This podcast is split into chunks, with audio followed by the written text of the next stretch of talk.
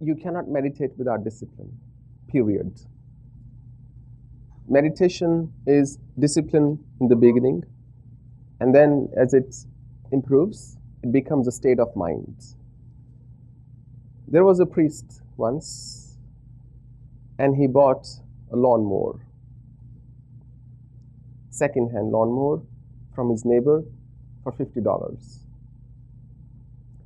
And it was one of the old style lawnmowers. You have to pull a string and keep pulling at it, and eventually it starts.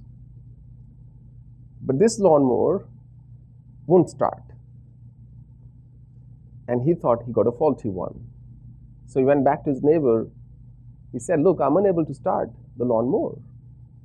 And the, the young child said, Oh, you have to use some swear words. You have to curse at the lawnmower, and then it starts.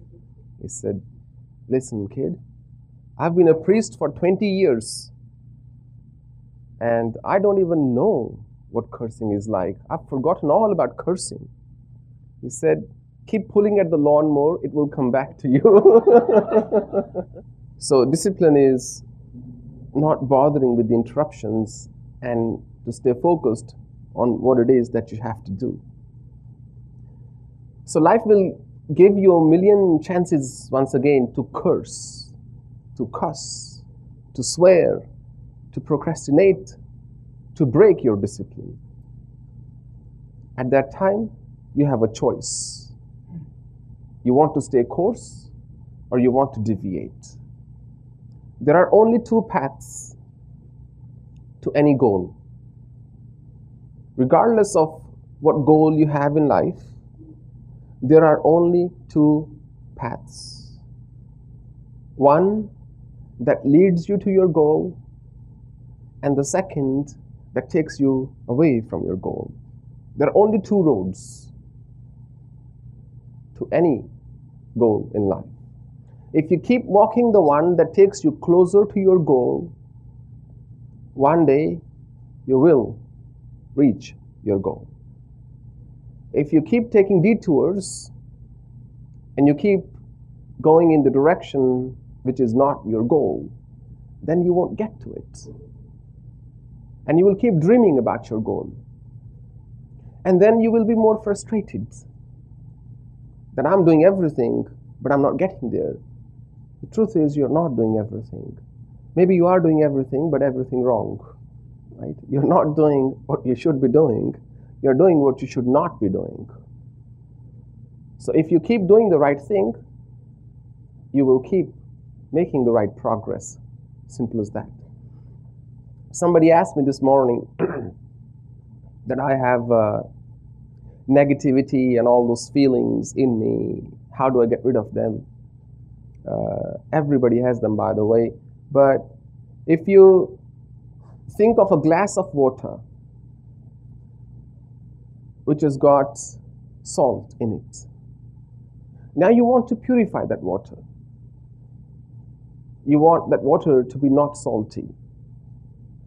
If your mind is that glass and full of those feelings and thoughts, you can't really empty your mind just like that.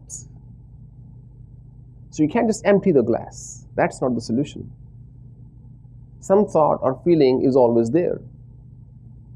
And you can't just boil all the water and have some uh, additional apparatus to capture the distillation and all that process. I'm not very science oriented when it comes to that.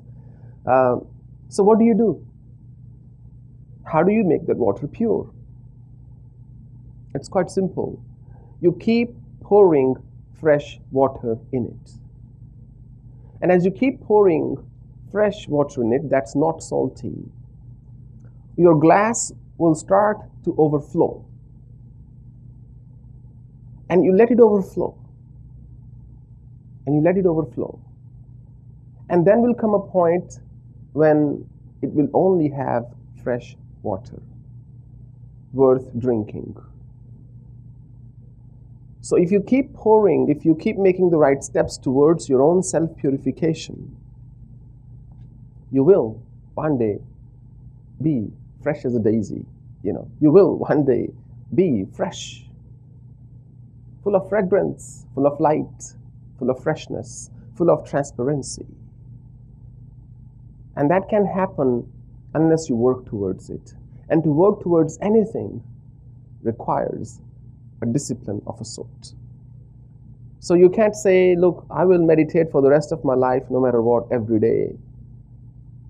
That will fizzle out in a few days, if not few hours. It's much better to say next 20 days or next two weeks or next one week or just next three days. Nothing on earth can stop me from meditating for 30 minutes in a day. You stick to your principle, you stick to your word, and then your mind realizes that I am in the body of somebody who means what he or she says. And then next time it becomes much easier to stick to your own word, to stick to your resolution, to stick to a discipline. So, just like uh, I cite this example frequently, in fact, just like two pieces of wood, if you create friction in them, it creates fire. And that fire then consumes the very wood that created it at the first place. Similarly, in the beginning, you need certain discipline and you need to be bound to a certain routine because when you do that, they will work together to eventually take you out of that discipline, to take you out of everything, to make you rise above all discipline, to set you free. And that freedom comes from following certain discipline in the beginning. It's the wood that you require in the beginning. You know, there is, uh, there are enough theories in the world that you don't have to meditate, you don't have to do nothing, you just be happy. If you can, be good, but if you can't, then you need to have a method in place in the beginning so you can so you may rise above that method as you go forward. And that's why discipline is important on this path, even on the path of bhakti.